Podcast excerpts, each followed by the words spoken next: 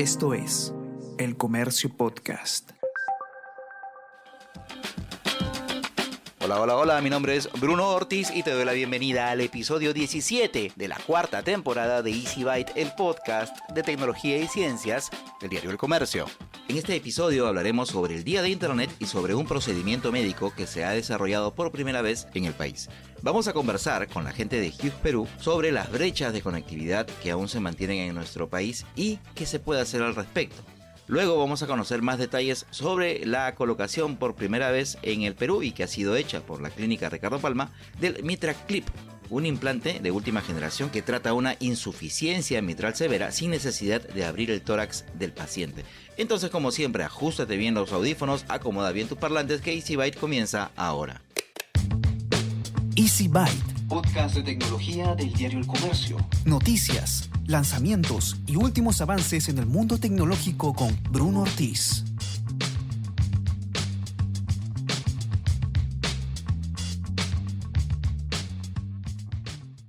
Y como todas las semanas llega el momento de noticias, esas que probablemente no escucharás en otro lado. Noticias de tecnología. Pues resulta que los científicos chinos han logrado el récord mundial con vuelo de dirigible flotante. Así como lo escuchas, se trata del dirigible flotante Jimu 1, una aeronave gigante llena de helio que fue hecha para recopilar datos meteorológicos y que se logró alzar hasta una altura de 9.032 metros, logrando así un nuevo récord mundial. El vuelo, que despegó desde una altitud de 4.270 metros en la meseta de Qinghai en el Tíbet, se alzó 4.762 metros más sobre el suelo para así batir un récord mundial de observación científica atmosférica, según informa el periódico oficial Global Times. Se trata de la primera vez que un aerostato de este tamaño alcanza esta altura, superando incluso la cumbre de 8.849 metros sobre el nivel del mar del monte Everest. El propósito de esta misión fue el de recopilar datos científicos que se utilizarán para estudiar el ciclo regional del agua, monitorear los cambios en el vapor del agua y los cambios atmosféricos en el contexto del cambio climático. La superficie de la aeronave está hecha de una tela compuesta avanzada que es liviana, resistente a la radiación y que puede soportar temperaturas de hasta menos 70 grados centígrados, además de tener un volumen de 9.060 metros cúbicos y pesar alrededor de 2,6 toneladas métricas, según los datos del Instituto de Investigación de la Meseta Tibetana. El Jimu 1 modelo 3 es el último y más grande de los tres dirigibles desarrollados por científicos chinos para recopilar datos atmosféricos y estudiar los efectos del cambio climático en la meseta. Ok, y en este segmento de tecnología de Easy Byte vamos a aprovechar que hoy es 17 de mayo y se celebra el Día Mundial del Internet para conversar un poquito sobre la situación de justamente Internet en nuestro país. Y para eso vamos a conversar con Hugo Paredes, gerente general de Hughes Perú, para que nos cuente un poquito no solamente su visión y cómo está yendo en el tema del Internet satelital, que es donde la empresa a la que representa se maneja, sino también un poquito conversar sobre el acceso al Internet en general. Hugo, ¿cómo estás? Muchas gracias por atender la invitación una vez más. Buenas noches, Bruno. Muchas gracias por el espacio. Muy contento de estar en tus micrófonos esta noche y poder compartir un poco cómo está creciendo Internet y principalmente Internet satelital en el mundo rural, ¿no? Que es donde llegamos nosotros con nuestro servicio de Hughes en todo el Perú. Rápidamente, para quienes no estén familiarizados con lo que hace Hughes acá en el Perú, cuéntanos, sabemos que tiene que ver con Internet satelital, pero cuéntanos un poquitito más para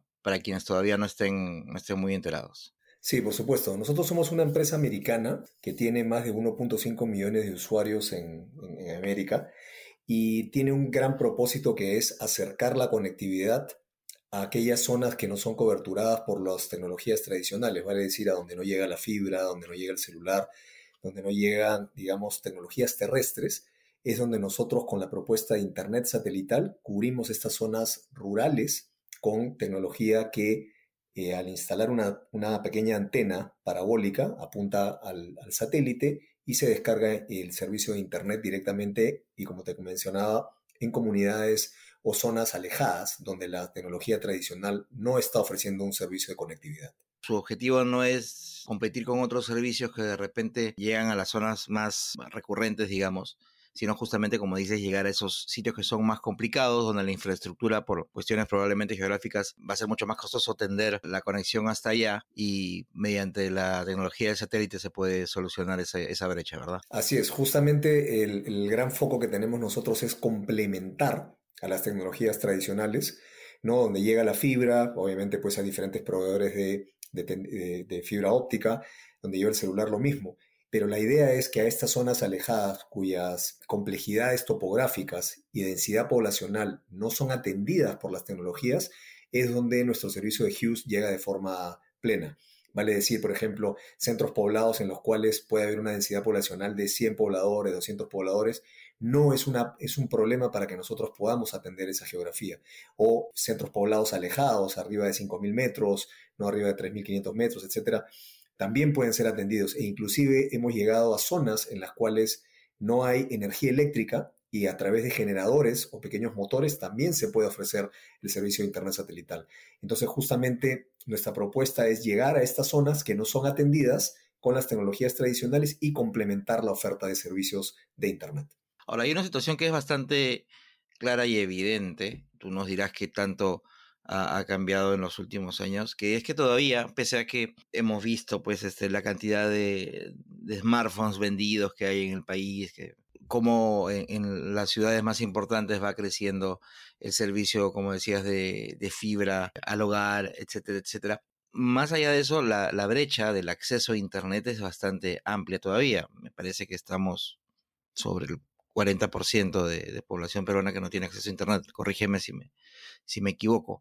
¿Eso de qué maneras se pueden ir, o de qué manera se puede ir solucionando ese problema que es tan importante hoy, en donde no es pensando en que okay, voy a tener señal con el celular para poder ver mis redes sociales, sino que para muchas personas en otras condiciones, en otras latitudes, tener un aparato como un teléfono inteligente y conexión, o una computadora y conexión a internet de alguna manera va a permitirles incluso poder cambiar su modo de vida, ¿no?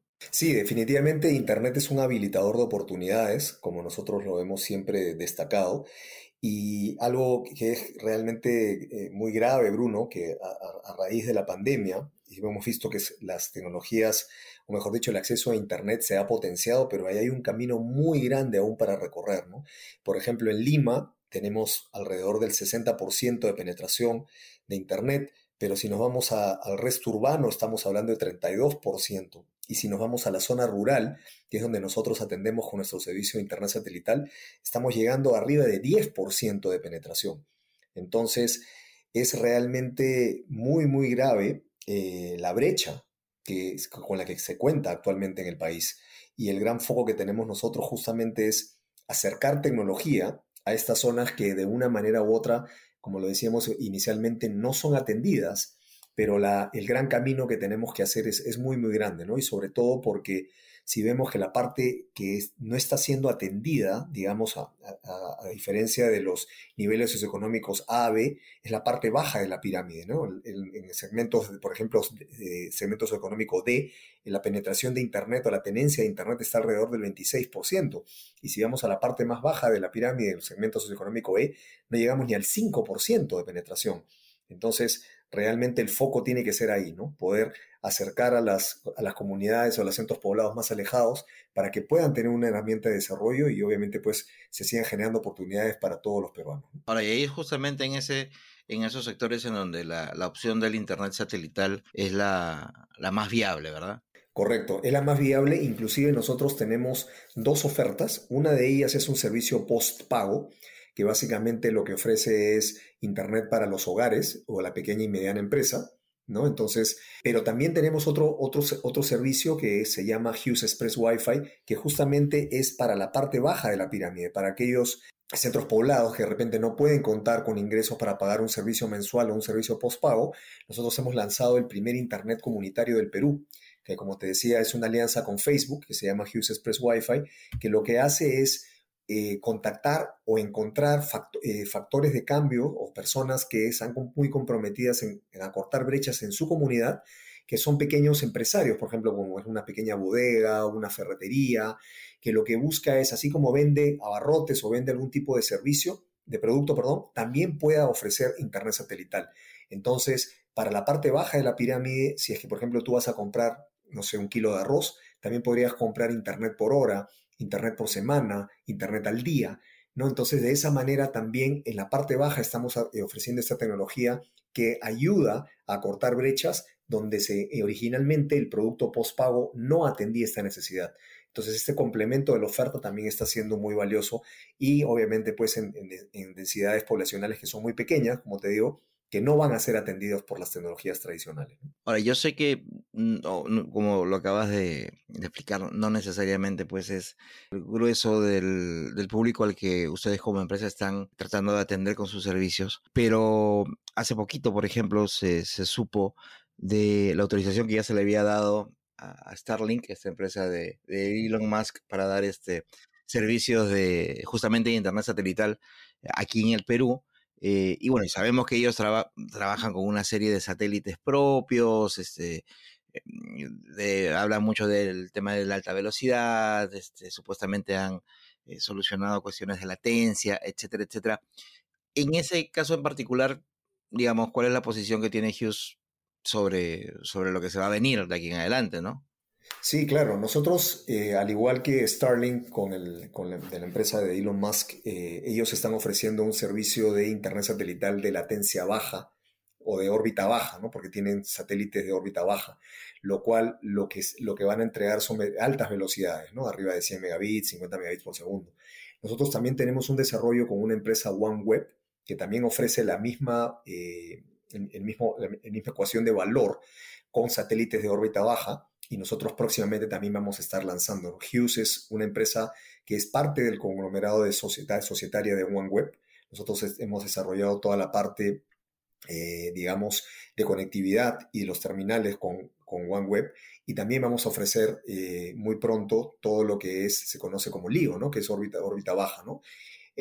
Para complementar también nuestra oferta de servicios. Ahora, el hecho de que Starlink llegue al Perú obviamente es algo muy bueno porque obviamente ayuda a la categoría a que internet satelital se siga potenciando. Obviamente los servicios que en teoría se escucha que se están ofreciendo, inclusive que ya se ofrecen en Chile y en México, son servicios para un segmento, digamos, que es la parte alta de la pirámide, ¿no? Con velocidades altas, pero obviamente va a ayudar a que la categoría se siga desarrollando como es tan importante como internet satelital, ¿no? Cuéntanos, no sé si podrías de repente contarnos un poco sobre los planes que tiene la empresa para este año, aprovechando de que todavía no llegamos a cerrar el primer semestre, pero ya estamos bastante cerquita. Cuéntanos qué cosa planean hacer para lo que resta de este 2022. Bueno, definitivamente el gran foco que continuamos teniendo, Bruno, es hacia cortar brechas en todo el sentido.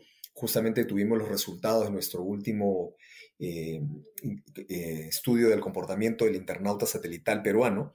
Nosotros empezamos con esta iniciativa en el 2020 y el año pasado, al cierre del 2021, encontramos resultados muy satisfactorios en los cuales más del 90% de nuestros cibernautas satelitales consideran que Internet mejoró su vida y cerca del 44% de internautas satelitales emplea entre 8 o más horas del servicio diariamente. A diferencia de los resultados en el 2020, la satisfacción se encontraba alrededor del 83%, pero ahora estamos alrededor del 90%, ¿no? Lo cual es muy satisfactorio. E inclusive las conexiones a Internet suelen beneficiar a más de 3 personas por hogar, ¿no? Si bien es cierto, por la pandemia ya estamos teniendo pues los esquemas híbridos, pero definitivamente pues el 64% de las personas encuestadas señalaban que Internet tuvo cambios significativos y radicales, tanto en la capacitación y en la educación. Entonces, el gran foco que vamos a seguir teniendo nosotros como empresa es agregando más valor, seguir potenciando las opciones de que se puedan, por ejemplo, seguir conectando los chicos en casa, aprendo en casa sin que descuente datos. Ofrecemos nosotros WhatsApp de forma gratuita, lo cual potencia la conectividad. Y obviamente, tú lo mencionaste al inicio de la entrevista, la penetración de los celulares es altísima, ¿no? El 85% de hogares, más del 85%, casi el 100%, tienen un celular. Y obviamente esto también ayuda, y es relevante mencionarlo, que cuando nosotros llegamos a los domicilios de los clientes, muchas veces se tiene un celular con voz, pero no tienen conectividad. Entonces, estamos convencidos de que tenemos que seguir trabajando como empresa en desarrollar las habilidades de conectividad, las habilidades digitales, y por eso vamos a seguir agregando contenido y agregando valor a través de las plataformas y buscando socios para seguir ofreciendo pues conectividad y a su vez desarrollando, porque no solamente es conectar, sino también potenciar el contenido, ¿no? Y potenciar la conectividad. Y obviamente pues celebrando pues el 17 de mayo el Día Mundial del Internet, sabemos que es clave y tenemos que seguir también trabajando de forma colaborativa con el gobierno y seguir promoviendo el acceso universal a Internet, ¿no? Porque lo ideal es que se genere pues mayor libertad de expresión, educación, atención y trabajo a través de Internet y que se generen los mecanismos regulatorios que nos permita acceder a zonas, como ya lo habíamos mencionado, zonas rurales y alejadas, y promover el acceso a través de tecnologías de información y comunicación. Y creo que la parte más importante, como te digo, no es solamente enfocarnos en la conectividad, sino buscar alianzas para que las habilidades digitales se potencien, ¿no? Que es tan relevante en este tiempo. Yo reciclo. Esta semana el segmento va a ser súper cortito y te brindo 2 consejos para ir abandonando el consumo indiscriminado de plásticos. 1. Empieza a elegir productos que no utilicen plásticos como envase o envoltura. Disminuye el consumo del plástico comprando bebidas en envases retornables, no usando sorbetes y optando por productos empaquetados con cartón o vidrio. Comprar a granel siempre ayuda a elegir la cantidad justa y al menor precio. 2. Prefiere el uso de elementos reutilizables en lugar de los descartables. Siempre se debe privilegiar el empleo de utensilios de cocina y cubiertos de madera, bambú o acero inoxidable. Si no se puede, es mucho mejor optar por productos que no sean de un solo uso. Hay que recordar que el 50% del plástico actual es de usar y tirar. Yo reciclo es una campaña del diario El Comercio que busca concientizar a los peruanos sobre la importancia del reciclaje para cuidar nuestro planeta. No te pierdas Eso no se pregunta, el nuevo podcast de El Comercio creado para cuestionar todo aquello que normalizamos en el pasado. Escúchalo desde este miércoles 11 de mayo a través de la sección podcast de elcomercio.pe o en Spotify, Apple Podcast y Google Podcast.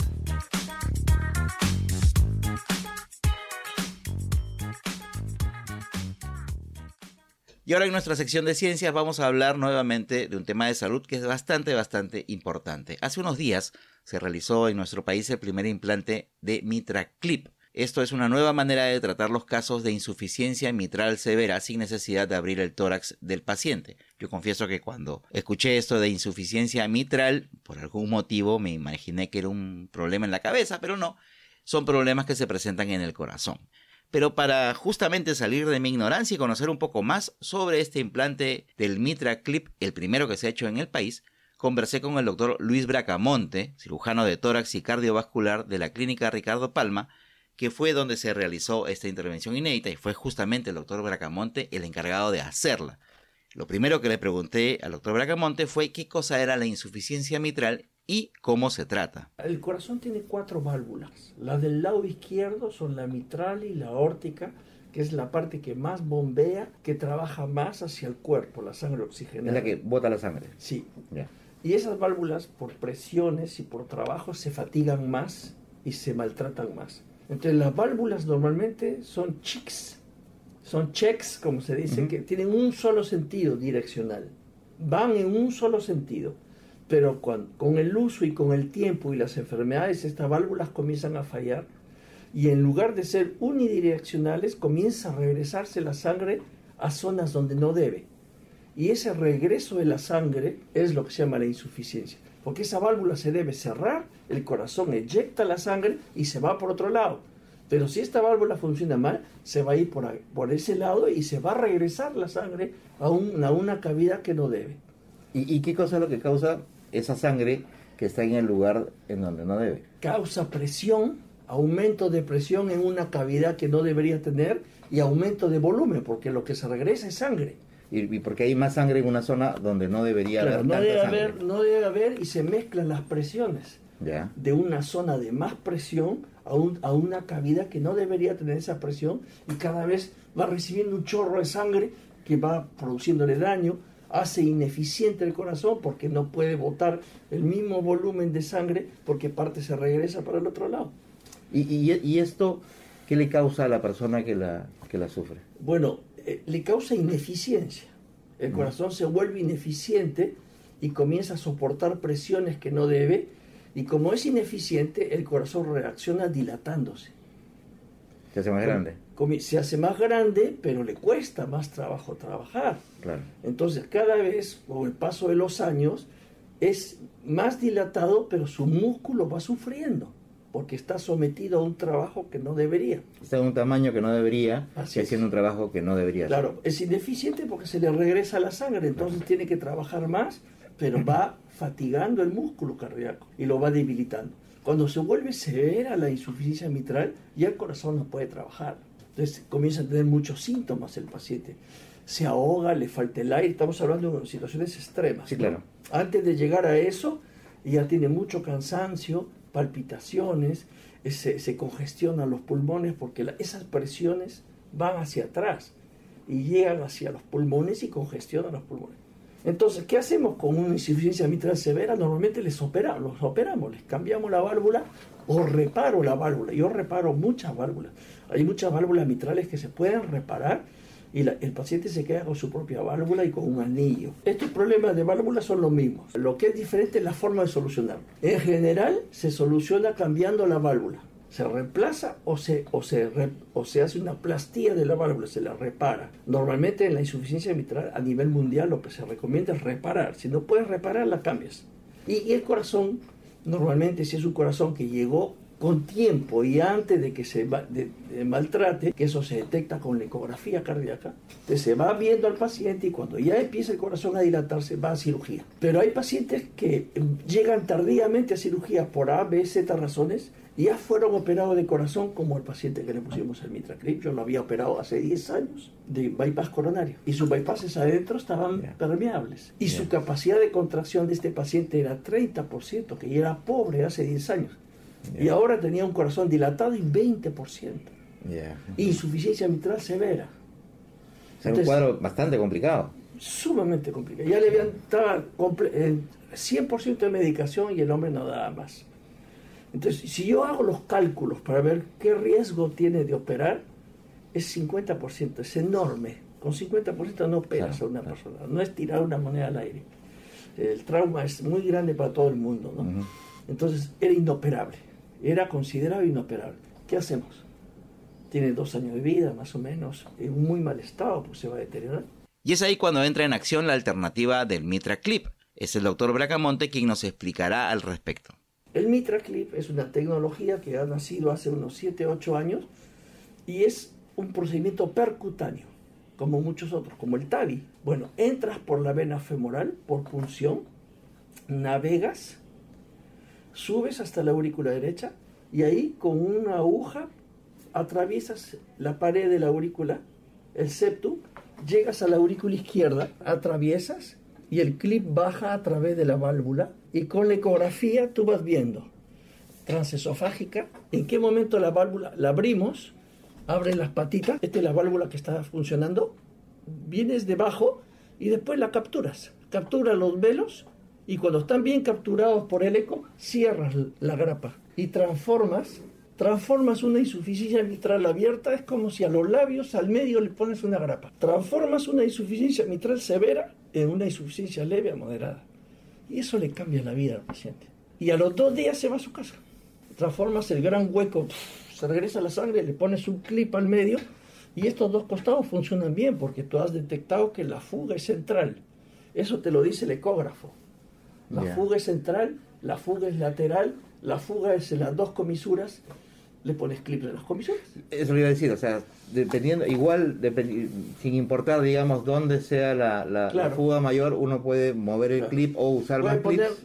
En general se usan 2 clips y uno se queda muy contento si una insuficiencia severa la transformas en leve a moderada. Eso le quería preguntar porque normalmente, claro, uno cuando se somete a algún tipo de intervención, lo que quiere es o 100% curarme, en todo caso, claro, algo que me compruebe que voy a mejorar mi calidad de vida. Yo sé que eso lo hace, pero acá yo te dije, no te puedo operar. Claro. Ah, yo ya te dije, tienes una insuficiencia mitral, pero no puedo operar a tu padre. Porque era muy alta la posibilidad de que salga mal. Morir, no lo voy a poder sacar. Lo puedo sacar de esas operaciones, porque nosotros sacamos el 98% de los pacientes, o 99% salen. Van a cuidados intensivos, pero pueden llegar muy delicados y se mueren en los días posteriores. Es una victoria pírrica, o sea, ya me ha ocurrido, es terrible. Los primeros años profesionales salía feliz, ya lo saqué, y al cuarto, quinto día falla riñón, falla esto, falla el otro, porque tienen una morbilidad muy alta. Claro. Entonces, yo te digo, no lo puedo operar, pero si le pongo el clip, le voy a mejorar esa insuficiencia. Digamos, no vamos a lograr una perfección, pero le voy a permitir vivir 5 años más, va a necesitar menos drogas, va a tener menos hospitalizaciones, mejor calidad de vida, y como lo dije ayer en una entrevista, ¿no?, va a poder salir al parque con su nieto, 5 cuadras, 6 cuadras, y antes no podía ni moverse en la casa, ¿no? ¿Quiénes pueden optar por el MitraClip y cuánto demora la intervención? ¿Cuál es el perfil del paciente que debería...? Personas de edad avanzada, que le llamamos frailes. Puede ser una persona, como yo operé hace un mes, una señora de 82 años, que te da pena saber que tenías que operarle al corazón porque tenía 50 kilos de peso. Y eso es un riesgo. Flaquita, delgadita, menudita. Y encima mayor de edad. En mayor de edad, 82 años. El riesgo pues es 20-30%. No es que sea prohibitivo, pero tienes un alto riesgo de no sacarla viva, ¿no? Por más que lo operes bien. Entonces, personas de edad avanzada, personas que ya han tenido cirugía previa, como era mi paciente, a los 70, 80 años reoperar a un paciente es un riesgo alto. Si yo tengo solamente la insuficiencia mitral, ¿por qué lo voy a someter a un riesgo de 20-30% con un procedimiento que tiene menos de 5% de riesgo? Y si encima tiene problema pulmonar, es diabético, tiene una fracción de edición pobre, entonces tú vas sumando y agregando y tú dices no. Entonces nosotros tenemos unas tablas, lo que se llaman score de riesgo, para calcular el riesgo de mortalidad que puede tener una persona. ¿Qué haces? Cuando no puedes ofrecer una cirugía clásica, tienes una alternativa. Antes no había. Ya el cardiólogo le dio todos los medicamentos que pudo. Me llamó el presidente de la Sociedad de Cardiología y me dice, Lucho, ¿puedes hacer MitraClip? Porque este paciente es inoperable. Yo lo había operado hace 10 años. Ese es el tipo de paciente. No es para un joven. Para personas que sean más jóvenes y que tienen un problema de este tipo, que me imagino que debe ser... la válvula se claro. Hay otro tipo de procedimiento. Le voy a cambiar, le voy a reparar la válvula, se la voy a cambiar, y con un riesgo de mortalidad máximo de 10%. Normalmente, ya que digamos es una intervención que está pensada para cierto tipo de paciente que normalmente va a ser... probablemente adulto mayor. Y eso se lo he escuchado yo a un montón de especialistas de diversos tipos decirme que, lo que me estaba comentando, un mayor de 80 años a veces es preferible no operarlo, por todos los riesgos que trae consigo cualquier tipo de intervención quirúrgica. No sé qué tan cierto es hoy, 2022, los pacientes, la gente de 80 no son todos iguales. Hay gente de 80 que maneja carro, que juega tenis, que hace trekking, que está en buzo y zapatillas. Hay otros de 80 que están en silla de ruedas con Alzheimer. Ese no lo tocas, pues. Si a mí yo veo entrar a una persona en silla de ruedas, con un intelecto deteriorado, ¿cómo pasa su vida? No, véate, ¿y para qué lo vas a operar? Pero si el hombre viene y dice, no, doctor, yo viajo, mis nietos viven en Italia, yo quiero salir. Es un hombre lleno de vida. Entonces tú analizas su riesgo. Entonces, en función de su riesgo, tú dices, no. Le pongo un clip, lo opero, le cambio la válvula, eso, ¿no? Indudablemente antes de tener MitraClip, nosotros corríamos riesgos un poco más altos porque no había alternativa. Claro. Pero ahora la hay, pues, ¿no? Entonces ahora, no es que todo es igual. No es lo mismo un hombre de 80 y una mujer de 80 que otro de 85. Claro. Y cada día llegan mejor. Cada día llegan mejor. Están viviendo mejor, están teniendo mejor calidad de vida. Entonces tienes que ofrecerles algo. Mira, nuestra intervención demoró más o menos 2 horas. ¿2 horas? Sí, pero a veces puede ser complicado agarrar las válvulas, o tienes que poner 2 clips y puedes 7 a 4 horas, 4 horas y media. ¿No? Pero de todas maneras... El paciente no lo va a sentir. Y no es tan extenso, digamos. No, igual está dormido, estás trabajando ahí a nivel de la válvula, pero no estás produciendo ningún riesgo agregado al paciente, ¿no? Pero digamos que en un promedio pueden ser 2 horas, 2 horas y media. ¿Y la recuperación? Es inmediata. Hay muchos pacientes... No, porque no se ha tocado nada... Hay muchos pacientes que le sacan el tubo ahí en la sala de hemodinámica y te digo que al día siguiente se van a su casa. No es que mañana ya salgo a caminar al parque, no. va a permitir que el cardiólogo va bajando la medicación, va necesitando menos tratamiento y poco a poco la persona va recuperando una capacidad de trabajo, ¿no? Claro. Una capacidad de esfuerzo físico y bueno, de 0 que hacía o de 1 va a pasar a 4, 5. Claro, claro, y el tema de también, como dice, necesitar menos medicamentos. Menos medicamentos. Y que eso de todas maneras es bueno para los. Le da margen al cardiólogo de jugar con los medicamentos, ¿no? Claro. O sea, y si tiene otras comorbilidades, es mejor bajar una medicación por supuesto, y que no choque con las otras, ¿no? Está demostrado que se hospitalizan menos, que tienen mejor calidad de vida y todo eso, ¿no? Pero ojo, que hay que tener en cuenta que al ser una técnica que no se había realizado nunca antes en nuestro país, todavía es demasiado costosa. Sin embargo, hay opciones para quienes sufran de este tipo de cuadros y necesiten alternativas de este tipo, pero quizás un poco más baratas. La prevención cambia, ¿no? Diabetes se controla mejor. La diabetes destruye las arterias. Entonces, ¿esa es la enfermedad más complicada para el tema cardíaco? Es como un cáncer, ¿no? Claro, te obstruye las arterias, te produce daño al corazón, infartos, ¿no? La diabetes, después la hipertensión, el control de la hipertensión, porque la hipertensión también mata. Es silenciosa, pero mata. Se detectan las enfermedades muy temprano. La tomografía, la ecografía permite que tú detectes, tu papá tiene una insuficiencia mitral leve a moderada. Hay que hacerle un chequeo cada 6 meses para ver cómo progresa esa válvula. El señor tiene 72 años y ya el corazón está dilatándose un poco, pero su fracción de eyección está en 60%. Bueno, ese señor debe ir a cirugía ya. Entonces, todo ha progresado, porque el cardiólogo, para enviarte a un señor que está aparentemente en buen estado a cirugía, tiene que confiar en lo que hace el cirujano. Uh-huh. Después hay otras válvulas, que la aórtica, que se calcifica y se cierra, que es donde ponemos TAVI a las personas de edad. No le abres el pecho. O sea, ya no es necesario para cualquier operación de corazón abrir el pecho. Un hombre joven, relativamente, un hombre de 60, 65 para abajo, lo mejor sigue siendo poner una válvula que la coses y todo eso. O sea, que se vea directamente lo que se está haciendo. Pero actualmente en Europa y Estados Unidos, una persona de 60 años, si no quiere que le abran el pecho, paga para que le pongan esa válvula. O sea, hay la opción, va a ser más costosa. Sí, así es. Pero siempre va a ser alguna persona más joven la mejor opción. Persona, en general, las enfermedades valvulares, veo adultos, yo no hago cirugía pediátrica. Claro. La enfermedad valvular es una enfermedad de 60 años para arriba, salvo excepciones. Claro. Entonces, a esas personas tú le ofreces, hay 3 alternativas. O la cirugía clásica, hay gente que no tiene dinero, hay que hacerle la cirugía clásica. O le pones una válvula intermedia que se llama sutureless, que también le hemos sacado en el periódico, que es una válvula, abres, pones la válvula y la sueltas y no coses. Y ganas 40 minutos de cirugía, que es importantísimo. O le pones un TAVI. Entonces yo a todos los pacientes les doy esas 3 alternativas. Los costos también. Claro. Los costos de la válvula, el TAVI, pues la válvula, solo para que tengas una idea, la válvula vale 98,000 soles. Solo la válvula. Y la otra vale 50%, las suturas. Uh-huh. Y la válvula clásica vale 4,000 soles. 4.500 soles, mira la diferencia. Claro, pero viene con todo el... Lo tienes que abrir y todo. Con todo lo que conlleva tener una operación de ese tipo. La sutureless es una válvula que se pone, sobre todo cuando la persona tiene un anillo aórtico muy pequeño, es mucho más eficiente. Uh-huh.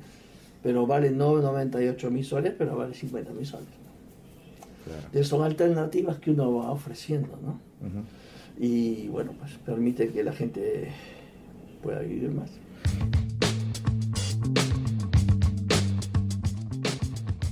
Una vez más, gracias por haber llegado hasta el final del episodio 17 de la 4ª temporada de Easy Byte, el podcast de tecnología y ciencia del diario El Comercio.